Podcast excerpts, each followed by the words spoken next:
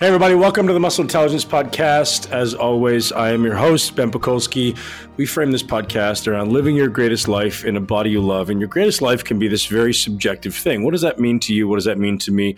It's always different. But one thing that we can say for sure, it probably has something to do with being happy maybe being joyful, being fulfilled, feeling significant. And all of those things start in your mind. So all these things, these goals that we set for ourselves, whether it be physical or financial or relational, everything kind of comes back to, am I actually getting fulfillment, joy, happiness, and significance? And the brain is the root of all of this. And it seems as though many of us are fighting a battle against our brain rather than creating a brain that works for you, that works with you, that works to open up doors, make great decisions, and empower you to move forward with confidence, direction, and ultimately accomplish goals.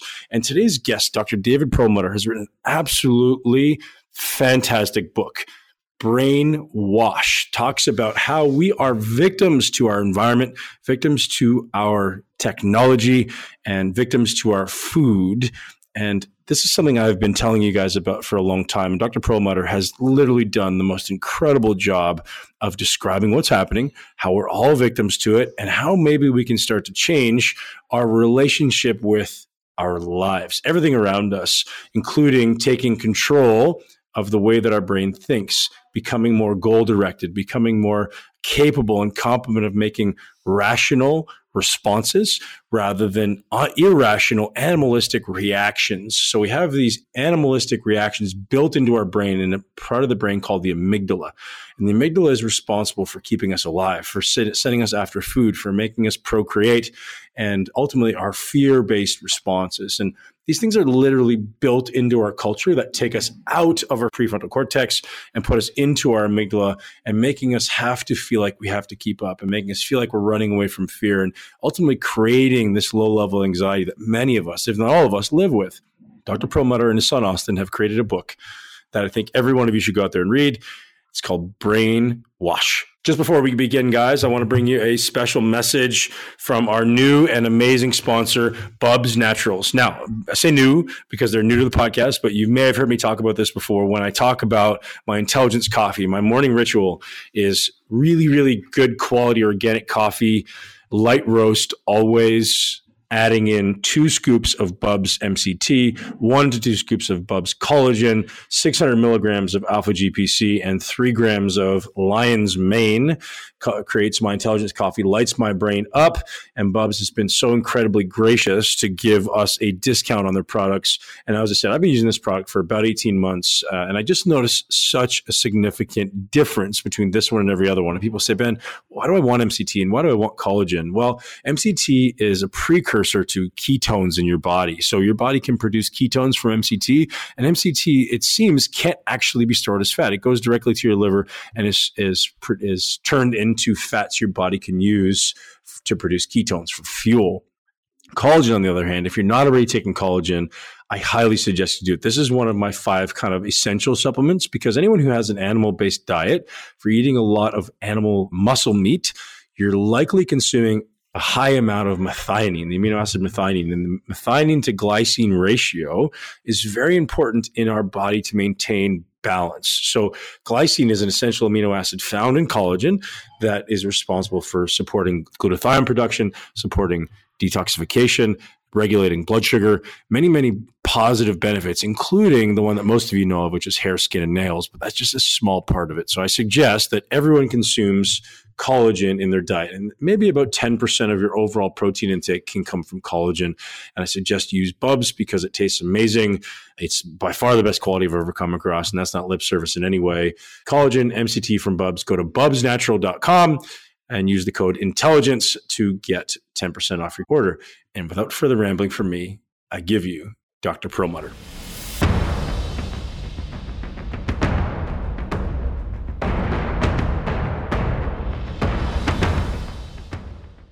So, Dr. Perlmutter, as I was saying just prior to hitting record here, um, have the incredible pleasure of reading your recent book, Brainwash. I've also read Brainmaker and I think a couple other books by you as well. But just this book, more than anything really hit home for me because I think in the society we live in, we're so disconnected from each other because we're so, as your book will eloquently say, brainwashed into this materialistic, consumerism, social media driven society. And ultimately, people don't really have a choice is something you really stated eloquently in your book. It's like you're being manipulated. And, you know, I was just talking about on a recent podcast is like, I'm pretty disciplined. I'm pretty mentally strong, but I found myself falling into the loop very recently as well, where I was like, man, I'm, I'm mindlessly scrolling. Like I'm doing things when I shouldn't be like with my kids. I've got my phone in my hand and it's this idea of like your brain is just getting this little hit of dopamine, this little hit of reward, and all of a sudden it's like the coke addict who just has one little hit, and then boom, it's down the spiral. And I'd love to have you just talk about why this topic came up for you, because obviously you've been a brain expert for a long time. And uh, I think you hit the nail on the head. I, I'm delighted, and we'll spend as much time as you want, and we'll go anywhere you want. I'm open with that first of all, talking about where it begins for people, right? So we, we know, and people I think at, at, a, at a conscious level maybe know that there's some level of manipulation going on. Like you are ultimately being subjected to neuroscience tactics and principles that they know are going to make you compelled to use your phone all the time. But it's been suggested that you know the average person is on their phone four to six hours a day, which is and that's on social media. That's obscene. And I'd just love to talk to you about like where you you started seeing this happening in your life and why you decided to write the book. Let me first say that so it's about six hours a day that we Americans are in front of one screen or another. That might be your phone, it might be your tablet, it might be your computer or television for that matter. But just that statistic should be worrisome because you know, there aren't a lot of hours in the day, especially when you hopefully subtract eight of those hours dedicated to sleep. You've got time for exercise, meditation, preparing your food, eating your food. So if you're taking six hours out of your day just to be mindless on the internet, just from that perspective alone, wow, what did you eliminate that was otherwise going to be good for you? And I also, you know, get back to your question about what was the motivation here? How did all this get started? You'll notice that the book was written with another physician, uh, Austin Perlmutter, MD. Strangely, we have the same last name, but that's our son. What can I say? So Austin and I were actually in this very room where you and I are talking today. We kicked our feet up. We're we're just talking about some of the frustration that we have in practicing medicine in that, gosh, we do everything we possibly can to learn as much material read the journals, go to the meetings, learn everything we can. Step one. Step two, then we do our best to transmit that information one on one to our patient. Here's what you need to be doing, why more exercise is going to be better, for, all the things that we, we try to impart. But it's step three that we have the biggest letdown, and that is the follow through. The action doesn't happen. In 50 to 80% of the time, doesn't happen. And that can even not just be with respect to making the lifestyle recommendations about the food, the exercise, you name it, but even in terms of medication. People just don't do things. We realize that this decision making problem that we seem to have, we call it non compliance, blaming the patient. Oh, that patient's non compliant. That's a label that's been developed for that person who doesn't follow through, putting them in a category of people who don't listen to their doctor. Well, it's a bigger problem than that. That we all impose upon ourselves ideas about what we should be doing. You know, Ben, you yourself probably say, well, today I'm going to do X number of squats or I'm not going to eat such and such, whatever it is. And oftentimes we don't do what we think we should do. And there's no one excluded from this, I promise you. And we blame ourselves just as sure as the doctors blame the patients, we end up blaming themselves. And as you described earlier, truly the deck is stacked against us. So many of what goes on in our modern lives is taking us away, rewiring our brains figuratively and literally to keep us from locking into the good decision making part of the brain, that area that we call the prefrontal cortex. It's an area that says, let's make a decision today that may be beneficial for us tomorrow, not just for me, but for others around me, for the planet. What's the outcome going to be? What are the consequences of what I choose today? If I eat the jelly donut or I decide to fast or I decide to eat some food that's good for me, what are the consequences tomorrow and or in 10 years?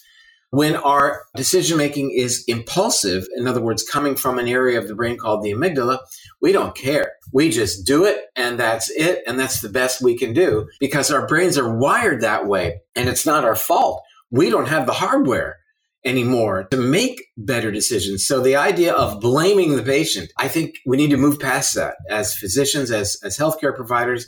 And the idea of blaming ourselves, I think needs to be reassessed as well. So many people blame themselves for not being able to stick to it. There are countless books out there now, wonderful books. Whether you think uh, being paleo or keto or vegan, whatever it is, that's interesting to you. You bought all the books, you signed on to the online summit, and you learned everything you could.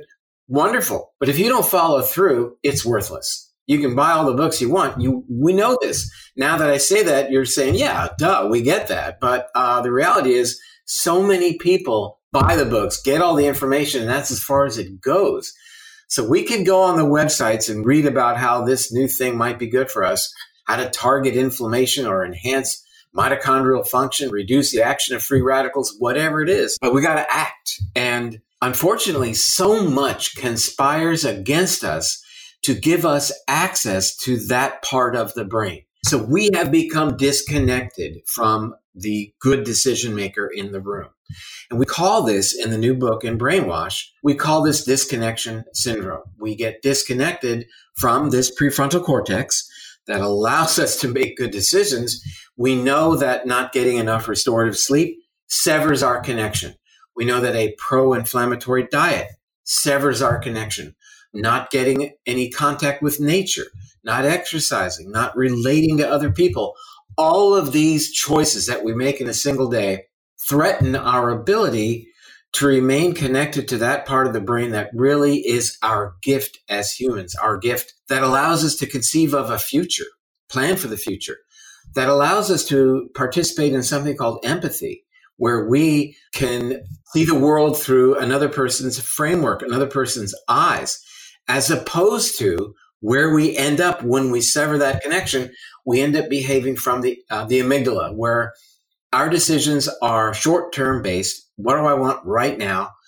Other people be damned. And it fosters an us versus them mentality, which you and I know is pervasive around the world right now and being fostered by the process of inflammation. So, one of the central themes of brainwash is that this inflammation that you know you've talked about at length in the past being central to things like diabetes cancer alzheimer's heart disease all of these chronic conditions uh, this inflammation is front and center as it relates to keeping us from connecting to that part of the brain that we desperately need. And you know in the context of our western diet being pro-inflammatory and the knowledge that this western diet is becoming the global diet increasing inflammation it is then looked at through this lens of the global diet making us more us versus them, fearful and impulsive.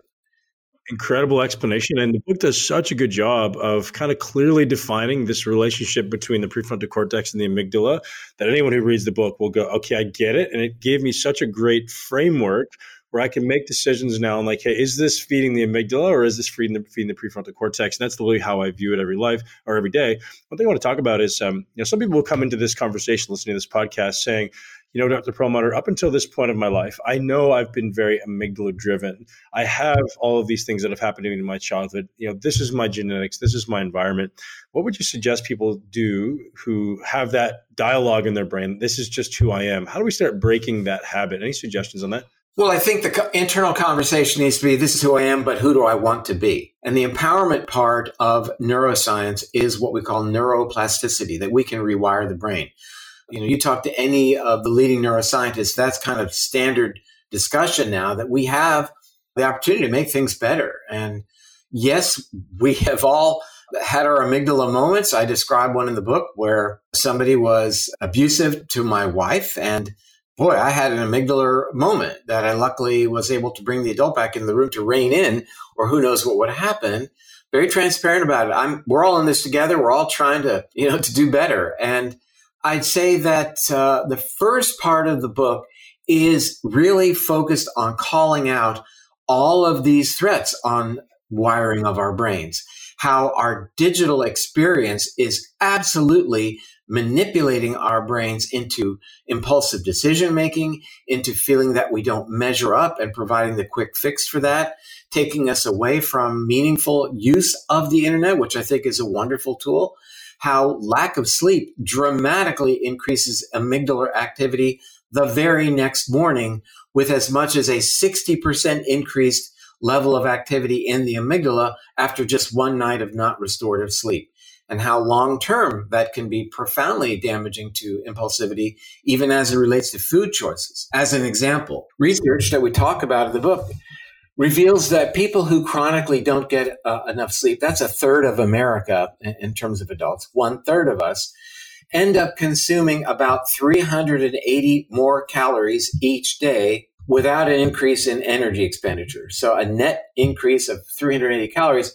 When you realize that it's only 3,500 calories to make a pound of fat. That's a week, you know, a week of just uh, of increased caloric consumption. And, you know, I'm quite aware of that we've moved past the idea of a calorie in and a calorie out mentality. We could talk about that, but but all of these things in the beginning of brainwash are, are presented so that people can have these aha moments and say, I never realized how threatening my snoring might be, or the fact that I'm on my computer at night and the blue light is threatening my ability to get a restorative night's sleep, or that I need to maybe get a sleep study and, and get some metrics on how well I'm sleeping, that my food choices, I'm making bad food, food choices, but the food choices are making bad decisions. We've always said, well, I'm making bad food choices. Now we realize that the food choices we make threaten our decision ability and that becomes a very powerful feed forward cycle. So part one is getting a handle on all of these influences and appreciating them, lovingly appreciating that's what's going on, taking a deep breath, and then go on to part two. What in the heck can I do about it? Yeah. So one thing you said in there that I'd love to touch on and have you explain because you did such a great job in the book is this idea of measuring up. We all see people on social media, everyone's got their, their best foot forward. And all of a sudden I feel like, oh, I can't keep up. And so how is that driving this amygdala based response? Well, it, it drives the amygdala based response because at the same time we are made to feel that we don't measure up. We're not rich enough, thin enough, handsome enough. We don't have as many followers as we'd like to have we are immediately provided the remedy for that via our digital experience. Instant weight loss programs, you name it, it's right there. So it caters to this notion of making an impulsive decision. And, you know, the Dalai Lama said in a brilliant moment of understanding neuroplasticity, he's actually very much involved in neuroscience, as you may know. He said that the brain we develop reflects the life we lead meaning that what we do, our brains adapt and change and mold themselves through this process of neuroplasticity to become adaptable and a conduit, conduit for that type of activity. Meaning, the more that we play into this quick fix mentality and go down these rabbit holes uh, that, uh, that appear suddenly on our when we're on the internet and distract us away from our task, the more we wire the brain directly to that sort of activity through the amygdala and other areas and less away from prefrontal cortex. And, you know, recognize that one of the really primary functions of this prefrontal cortex top down activity is that it top down regulates these emotional responses from the amygdala. It is very much like having the adult in the room. And, you know, what happens when the amygdala is left to its own devices? It's the kids uh, with teenage kids and 30 of their closest friends, and mom and dad left the house to them for the weekend while they went on a cruise. How's that going to play out? I submit, not really that well. This is having the amygdala back under the control of these higher brain centers. We're trying to stop the disconnection. And that's this, again, disconnection syndrome that uh, we focus on in the book, which leads to other manifestations. It leads to disconnection from other people, disconnection from considering our future selves. And there are many manifestations of this. Yeah, you did a really good job in the book talking about the reward system and, you know, evolutionarily, what would, would have actually uh, stimulated the reward system, right? So it would have been hunting, like the seek and, and I'm going to hunt. It would have been sex. It would have been connection with others. It would have been connection with nature. kind of filling us up. And that were really all. Like our reward system would have been very know, it was a very narrow number of things stimulating our reward system. So it had to be a really sensitive system to where you got a little bit of reward, you wanted more of that because that's what kept us alive. And now we've got all of these things from food and social media and music and, and all these other things that are actually giving us that same reward system artificially. And we're losing those natural connections that we need with the things that ultimately fill us up and heal us. And that's so interesting that it was such a narrow number of things that uh, our body kind of historically evolutionarily responded to for the reward system. Yeah, I mean, on the one hand, you could say, well, this is just an, an, example of what we call an environmental mismatch. Yeah. Hey, it's really what the paleo movement is all about, trying to emulate what our lifestyles of our ancestors must have been like, mostly by looking at a Paleolithic diet. But you know what? There are so many other aspects of our lives that we should think about in terms of what our ancestors were ex- exposed to. For example, you know, at nighttime it was dark. It wasn't lit up by your computer screen or other sources of blue light.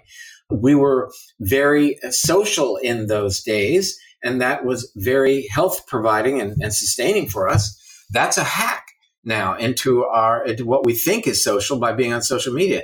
But I think the most obvious reward system hack has been our sweet tooth. I mean, what a powerful mechanism our sweet tooth has been throughout our history to keep us alive, to allow us to survive. Sweet tooth allowing us to identify ripened fruit. Sweet fruit has sugar in it, which was the most wonderful thing for uh, a mutation actually that occurred in great apes that uh, allowed us to build body fat more aggressively when we ate the uh, ripened fruit high in fructose in the day when food was scarce. And it's actually the, the story of that is a beautiful story about how apes, their environment changed, and certain of the great apes that had this mutation were able to have higher levels of fructose, making something called uric acid, tended to cause a low grade of diabetes or at least insulin resistance, which made them store fat. Well, we carry that mutation, if you will, and allowed humans to survive during times of caloric scarcity. It's been called the thrifty gene whereby we can be really handling calories that we have uh, very carefully and add body fat so we can survive.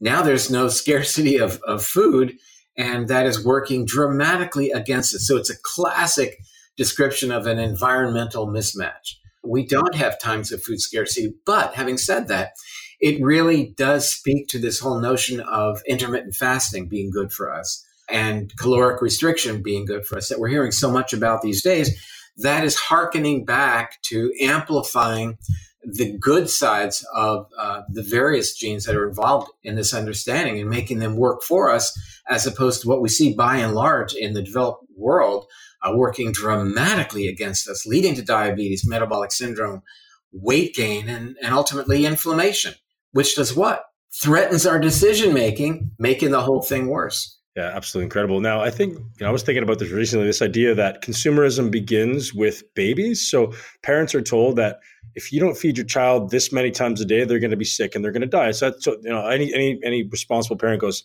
"Oh my goodness, I need to feed them, you know, five times a day, otherwise they're going to be sick and die." And that that becomes part of the child's mechanism. Like I have to eat. We, we are indoctrinated this consumerism at such a young age. It's literally part of who we are. I'd love to just hear your opinion on like. I know you're a fan of intermittent fasting, but should eating inherently as a human just be based on not necessarily reward, just based on fuel? And should it be based on I eat when I'm hungry, or should there be some type of rhythmic, go with the circadian rhythm type of eating pattern? Well, what you brought up there at the very end, go with the circadian rhythm, you know, I think there's great value to that. I think there's great value to understanding that when we sleep, we shouldn't really be digesting, and hence we should be eating maybe at least three hours prior to going to sleep. Dr. Satchin Panda has written about this, wonderful uh, information, and that we do have a circadian, circadian, circa meaning around, dia meaning day, uh, around which our various parts of our physiology work better than others.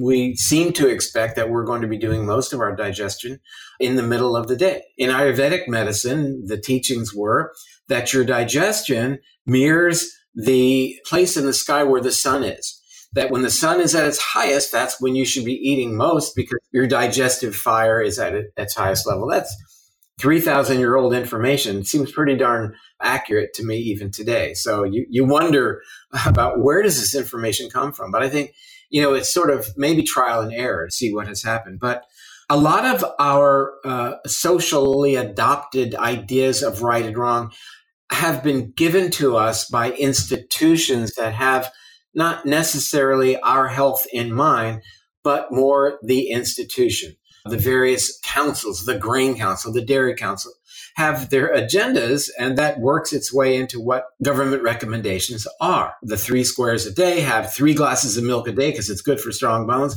That isn't reality. That's not what the science is telling us. So I think what we have to do is get back to using our prefrontal cortex rather than the amygdala and try to make sense of the most in, the best information that's out there.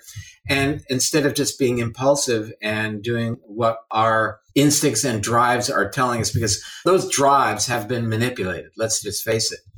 Somebody one day woke up in the morning and said i have an idea.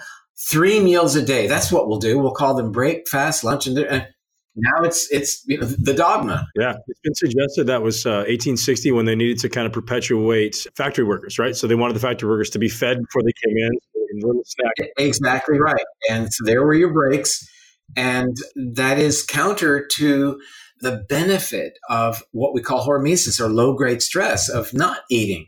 I've been quoted before saying that there's no one who doesn't eat breakfast. Everybody eats breakfast breakfast break fast. We all ultimately break our fast. It could be 6 p.m., but that's your break fast by definition. So if you decide to protract your eating for many hours and have a 16, 18 hour period from last night to when you eat the next day, that turns out to have some pretty positive health benefits, as so many authors, research scientists have described, not just in rodents, but in humans as well. And ultimately, this gets us back to reducing this cardinal inflammation, the central mechanism uh, that we again recognize is so pivotal in so many of our chronic diseases, but is also involved in disconnecting us, disconnection syndrome, as we describe from the prefrontal cortex. So, you know, we present a variety of, of techniques to even using one of them. Maybe it's getting a better night's sleep. Maybe it's evaluating your sleep using a, a sleep study or a wearable device. And you learn that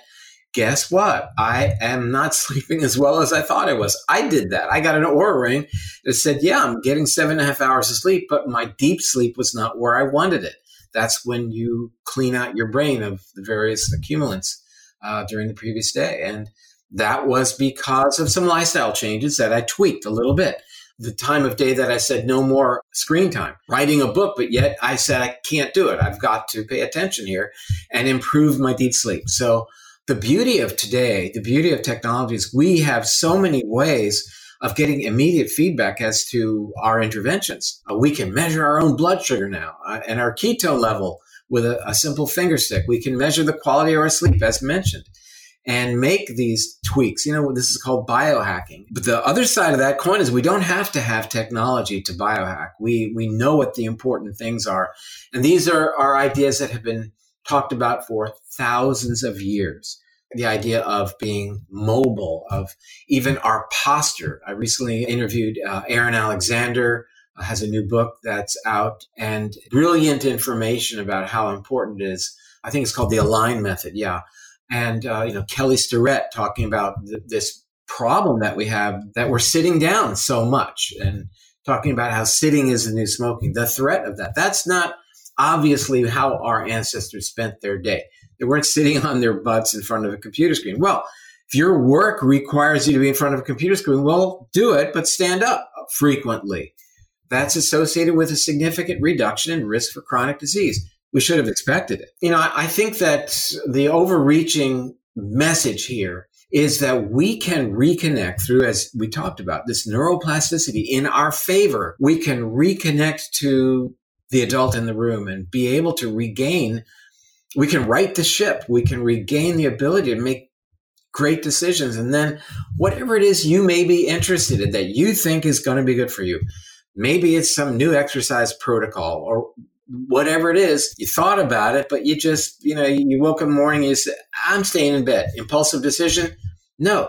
We're gaining we're bringing the adult back in the room it's going to say you know what? If you want to be healthier, you want to lose some weight in uh, the next couple of months and feel better about things, let's go ahead and try the program. Yeah.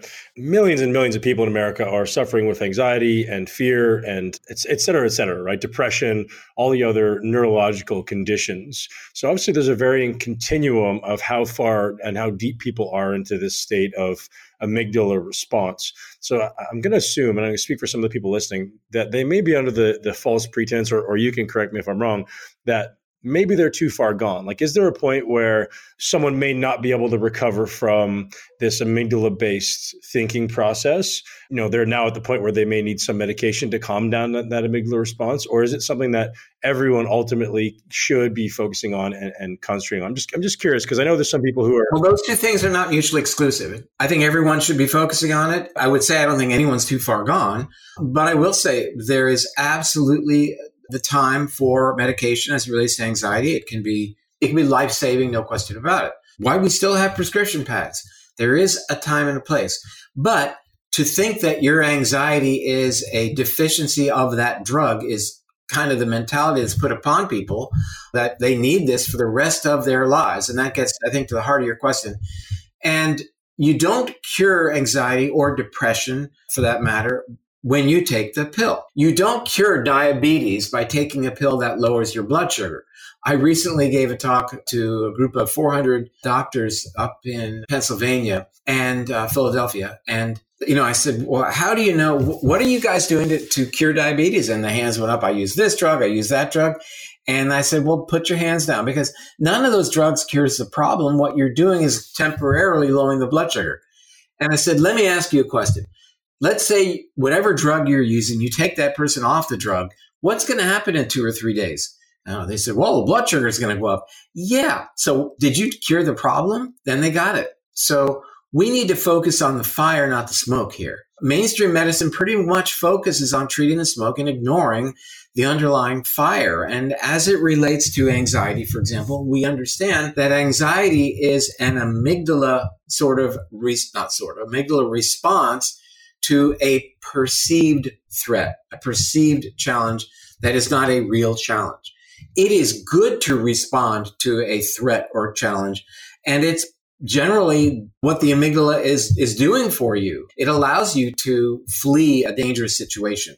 When you're in your car and you're in the driveway and backing up, and suddenly in the rearview mirror there's a kid on a tricycle, the prefrontal cortex is going to say, "Well, there's a child behind the car on a tricycle. Hmm. What is likely going to happen here as we play it forward? Where likely the car may run over that kid, and that's not a good thing. You don't want to be having that discussion in your brain. In fact, you don't even want to have a discussion, and you don't. What happens is, bam, your foot hits the brake, you stop, and then you say, "Oh, what just happened? Oh, wow, it's lucky I did that." That's an amygdala response. That's one of the upsides of the amygdala. We need that kind of instantaneous reactivity. But we don't need that instantaneous reactivity when somebody writes an Instagram post that we don't like or says something to us that is we feel is negative or tweets about us. We don't need an amygdala based immediate re- response on Twitter or whatever it is, whatever it, it may be. That's when we bring online the pensive part of the brain, you know, where we get to look at the possible outcomes, interpret the event, and really think it through. That's what defines us as humans. So that said, again, anxiety, getting back to your question, is when the amygdala is triggered by something that's not necessarily threatening, but triggers a previous relationship that seemed to threaten. Pulse rate goes up, you get sweaty, all of those sympathetic uh, system activities that define anxiety when there was no true threat. And therefore, reconnecting to the prefrontal cortex through what we're talking about is powerfully important for individuals like that. Now, as it relates to depression, we recognize fully today that there is a robust literature indicating this relationship between depression and inflammation. There it is again. That depression may well be an inflammatory disorder. We know that exercise helps in the treatment of depression. We know that exercise is associated with reduced risk for depression in the first place. Exercise does a couple of things. It increases in the brain a chemical called BDNF that may play a role, brain derived neurotrophic factor. But in addition, exercise lowers cortisol and lowers inflammation. Depression is more aggressive in people who are not sleeping well. What does sleep do? Increases inflammation, fosters this disconnection. So it's the best of all worlds to think about both mainstream treatment in acute situations, but also looking at the fire and how incredible that we use this metaphor of treating the smoke and ignoring the fire when the fire uh, is the inflammation. And in fact, that's what the word means in Latin. Inflame, inflammare is where inflammation comes from. So it is literally the body being uh, on fire and the brain especially. I'm thinking of people right now listening to the podcast who have uh, ingrained habits around food. So they feel stress, they eat. It's it's a reactive, it's an amygdala based response.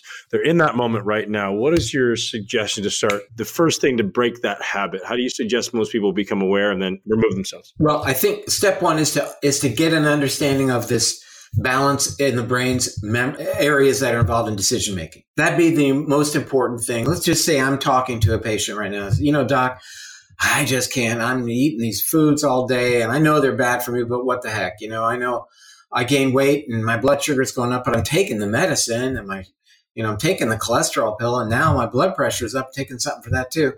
What I would say in the first visit is let's not make any changes in any of that stuff. Don't even think about your food for now.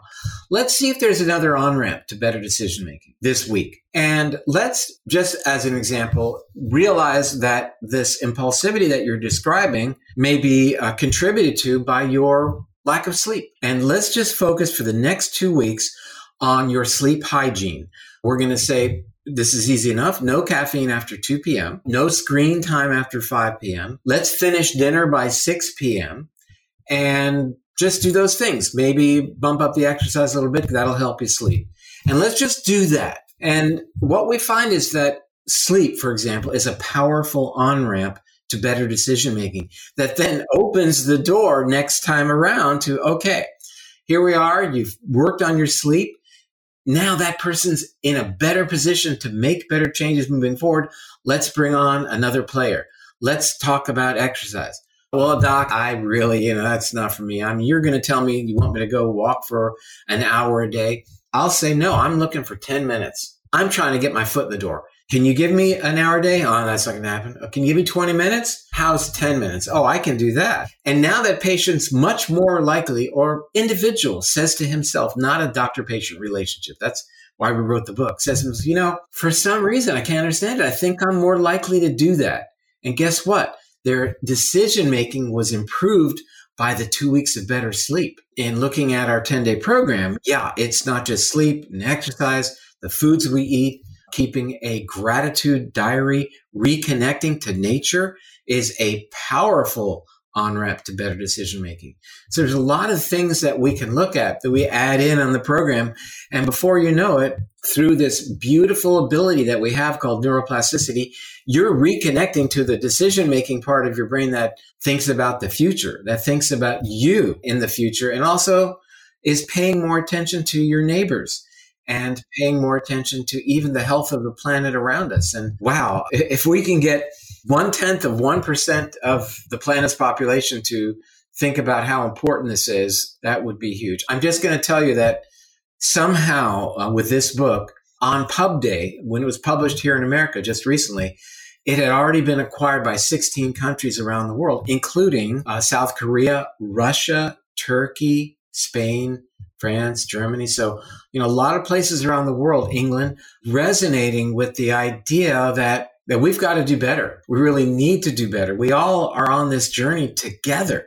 It is not us versus them. The more we do that, the worse off we're going to be. And and so that's again getting back to your question one. And that's that's why we did it.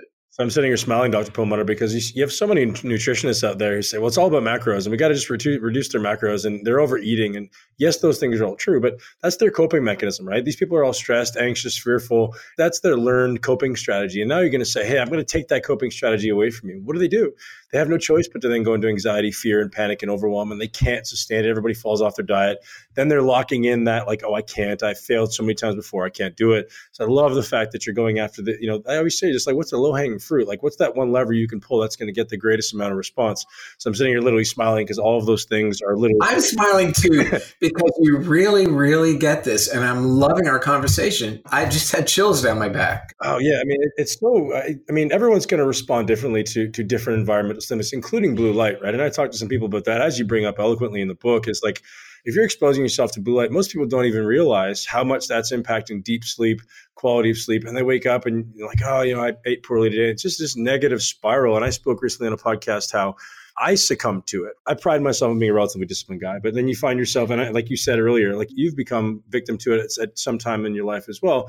You can't override it unless you become extremely conscious, and I think you bet. Uh, indoctrinate the habits, the habits that are building your prefrontal cortex that you talk about in the podcast and in the book. Yeah, and another important Ben in my life is Dr. Ben Lynch.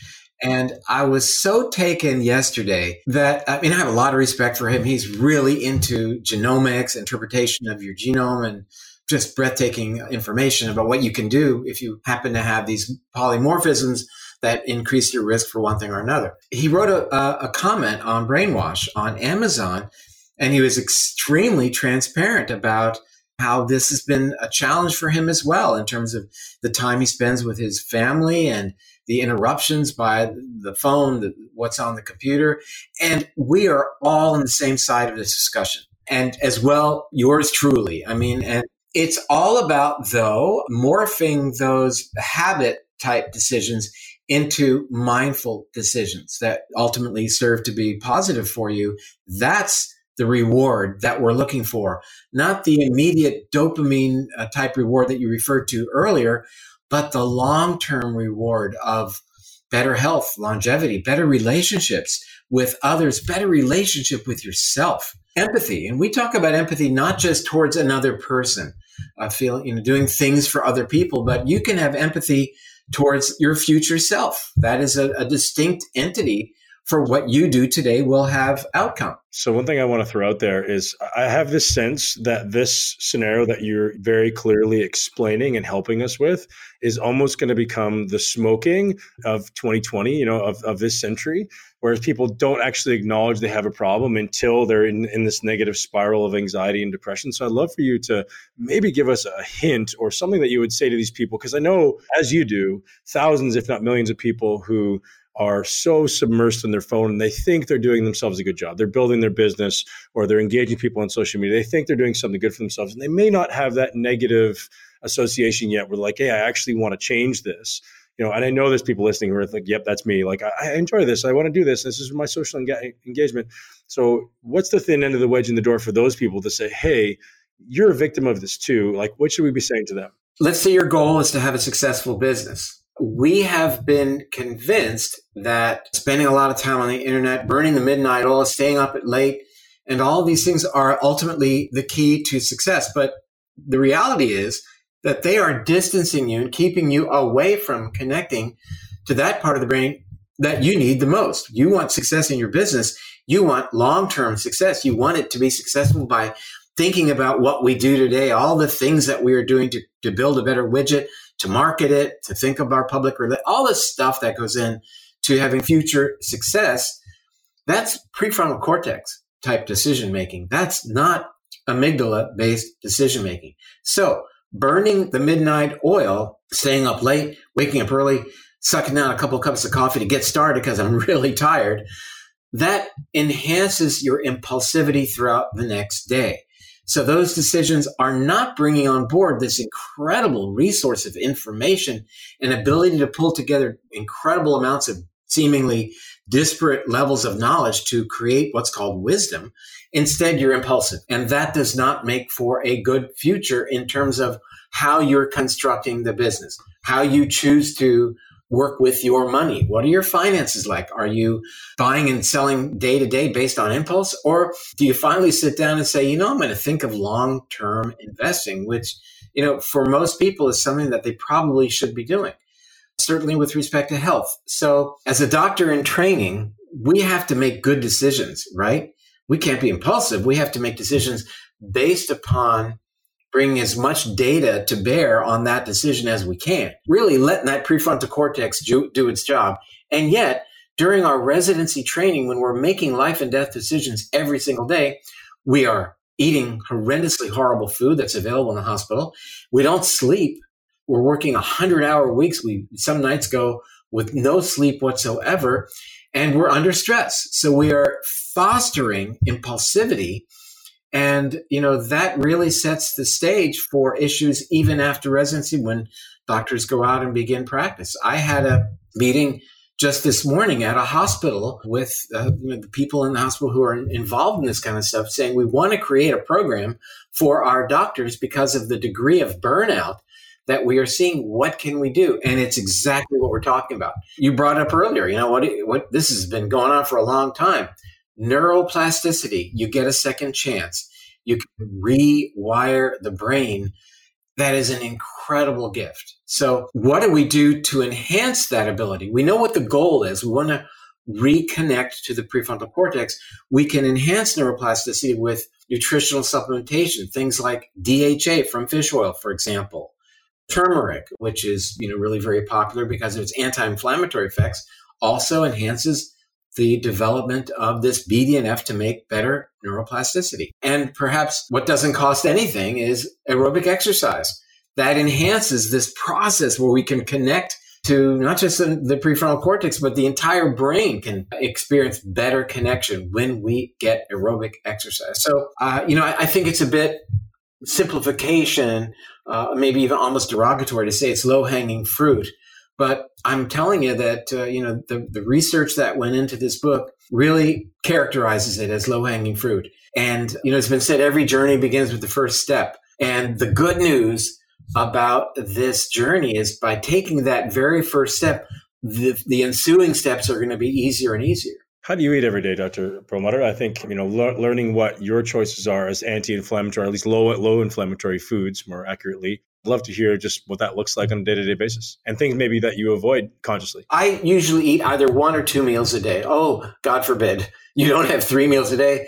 You know, there was a time we were told, well, the brain needs constant fuel. You should eat three meals a day and then a lot of snacks in between.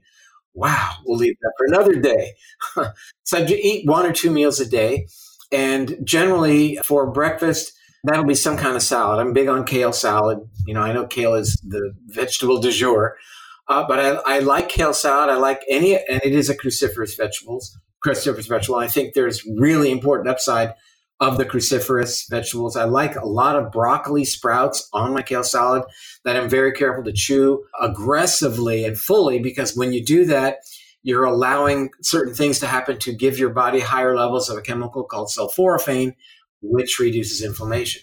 I cover everything I eat with extra virgin olive oil. I eat at least a liter of olive oil or drink rather uh, each week. It seems like a lot. It's pure fat. I'm going to hook you up with my olive oil company. I've got a really good one if you don't already have them, but I'll tell you after. You know what? I, I'm all in. So olive oil is really very important. I do have coffee, probably about two cups a day. Uh, I, I eat early in the evening. I am not a vegetarian, but I am more and more recognizing the value of more vegetables on the plate, which now makes up most of the plate.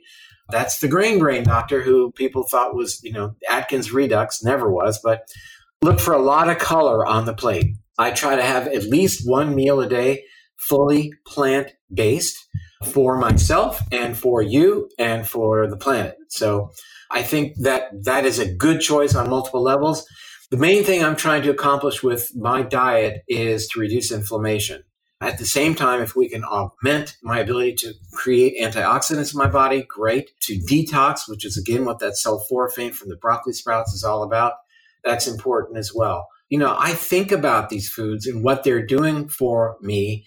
So my uh, eating experience is a mindful experience. It's not an impulsive experience that I want this, I'll eat it now, and that's it, end of story, and move on. But when you're eating your meal in front of the TV, and if it's the news, especially, or on the phone or in front of the computer, there's no connection. So I think it's very, very valuable to eat in an atmosphere that allows you to connect with what you're doing and certainly to connect with the people that you're sharing the meal with. Do you think people should be avoiding meat or uh, limiting meat, or if it's high quality, sustainably farmed, grass fed, uh, you know, wild meats? Do you think that still plays an important role, maybe muscle maintenance and preventing sarcopenia? There is an upside to eating meat, but it has to be, in my opinion, the type you described.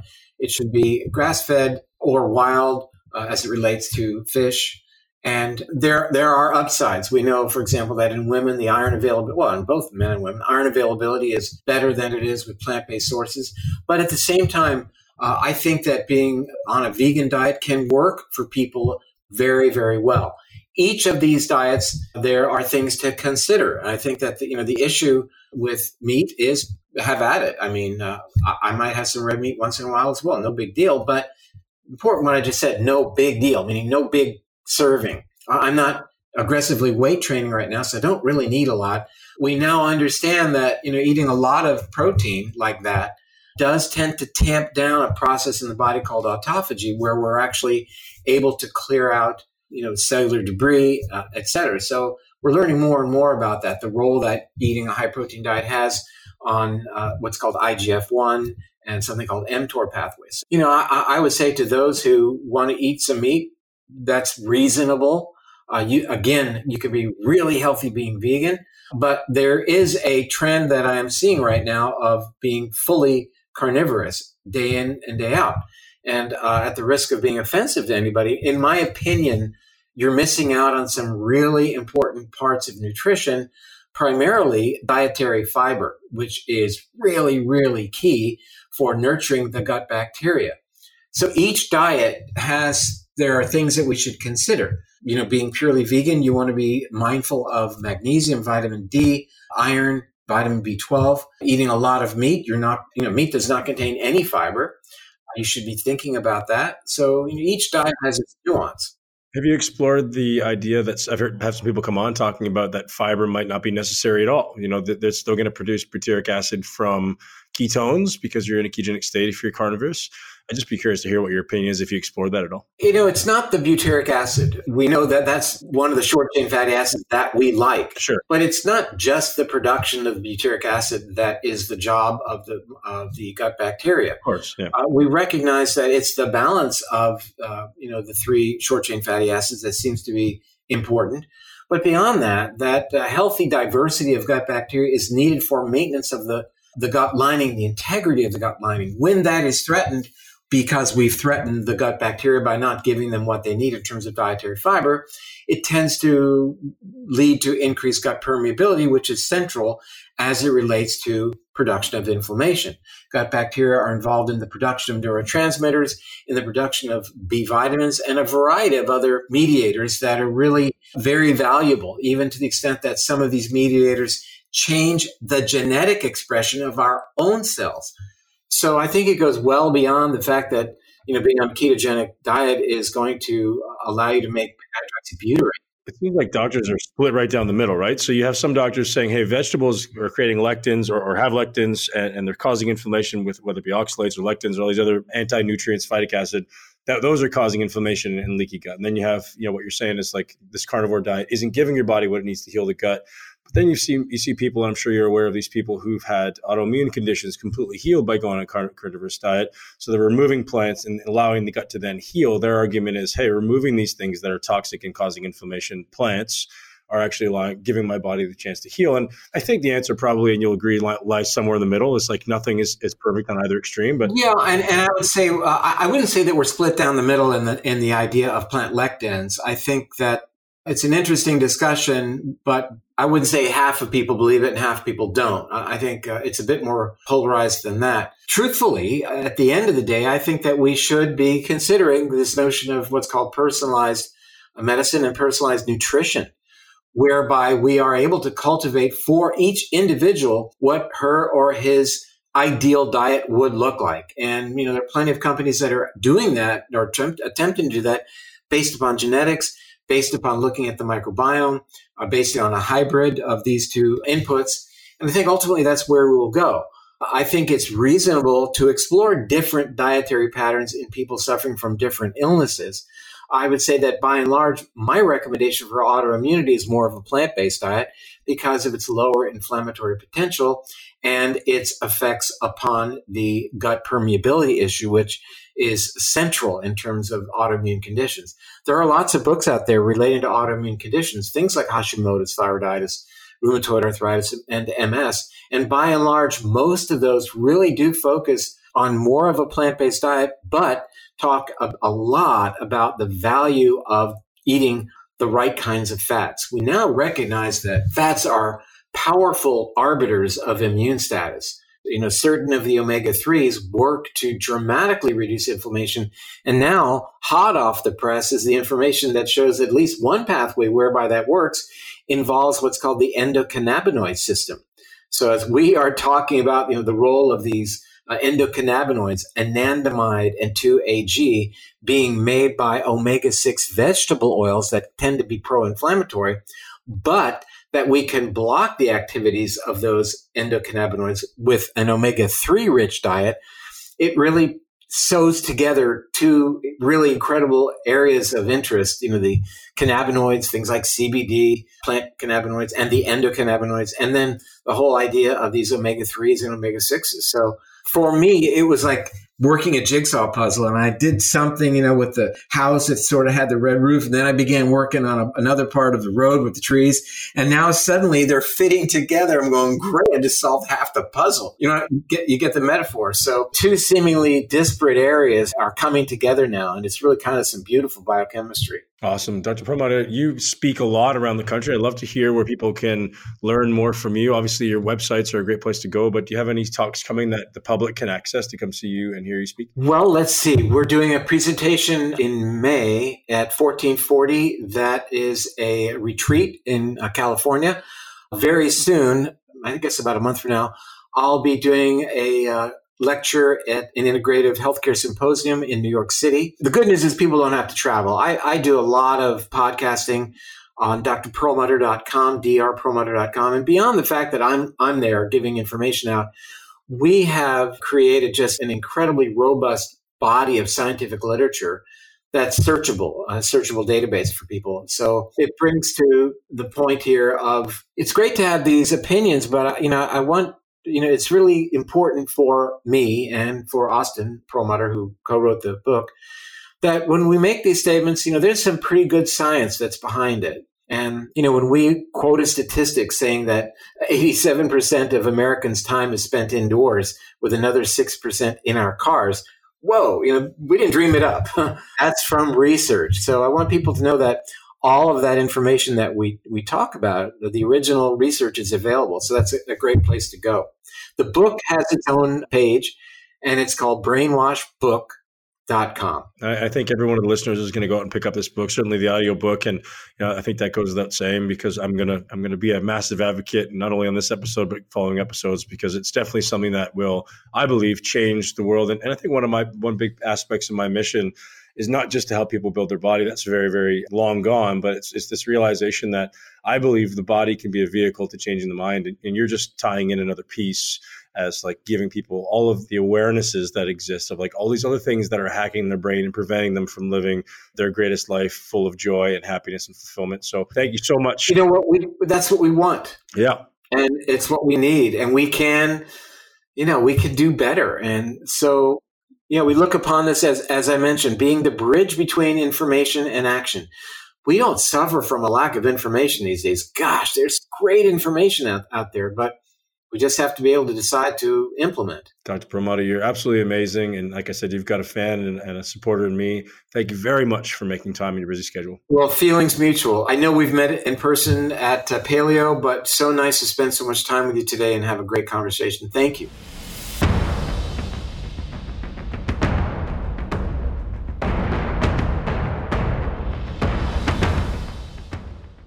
And that's a wrap, ladies and gents. Thank you very much for joining me today. As always, I'm incredibly grateful for you giving me your time and your attention. I realize your attention is being pulled in so many different directions.